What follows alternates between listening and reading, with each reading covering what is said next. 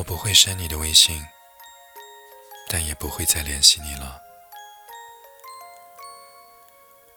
后来我才知道，真正的失望没有声音，是你对那个人所有的期待都不再抱有幻想，所有的悲伤和失去都只是微笑，但不说话。你不再在意他有没有回复你的微信，不再关心今天他有没有陪伴谁，不是体谅，也不是欣慰。而是终于释怀了，放过自己了。原来，每一个坚定的放弃，都有过咬牙切齿的失望之极。悠悠喜欢小凯很久了，刚认识小凯的时候，他们两个人一见如故，每天都有很多的话要聊。他们聊喜欢吃的东西，聊看过的电影。也都给对方发过暧昧的晚安和表情包。那段时间，悠悠非常依赖手机。他会在洗澡的时候擦擦手，回复小凯的消息，会一不留神就聊到凌晨两三点。会在说了晚安之后，还反复的看着聊天记录里字里行间的甜蜜，舍不得睡觉。女孩子都是既敏感又容易产生依赖心的。悠悠说，她能够感觉到小凯是喜欢她的，她也知道自己已经喜欢上了这个每天都给她发消息的男生。她说，她的生活几乎已经变成了两个部分，一个是等待手机亮起来，另一个是收到小凯消息时。欢呼雀跃的回复。就在悠悠开始习惯并且依赖小凯的时候，小凯突然就不那么的主动对他了，甚至连他主动发给他的消息都不再及时的回复。悠悠其实很想问他为什么，很想提醒他明天该穿大衣了，可是昨天发出去的消息，他还没有回复。实在不知道今天如何开口和他说话。从习惯聊到很晚，到习惯一个人熬夜；从看着对方聊天框上的正在输入，到一次次点开他的头像翻看他的朋友圈；从每天的早安，到再也等不到他的晚安；从以为两个人的暧昧，到明白了这只是一个人的喜欢。其实，我非常明白这是一种什么样的感受。曾经，我也深深的喜欢过一个人。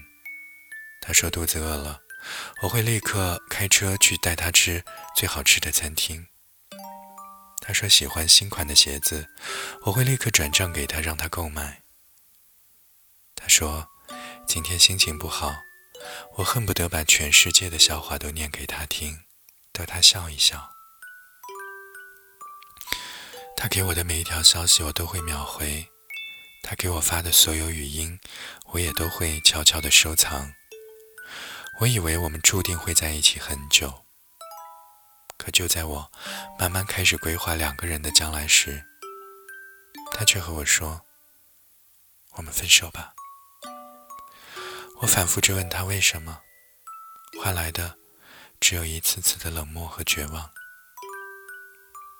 那是我受伤最深的一次，我一度想过要删除他的微信，可最后还是舍不得，舍不得互相陪伴的日子，舍不得戒掉对他的依赖。只是从那以后，我再也没有和他说过一句话，因为我再也拉不下脸对他说：“我很想你，我想重新和你在一起。”八月长安曾经写过一段我非常喜欢的话：“你为什么不理我？这是只有小孩子才能问出来的话。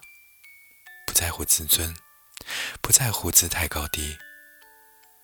随着他们越长越大，所有人都渐渐学会了保护自己，在别人疏远前，先一步动身；在别人冷淡时，加倍的冷淡；在得不到的时候，大声说：“我根本就不想要呀。”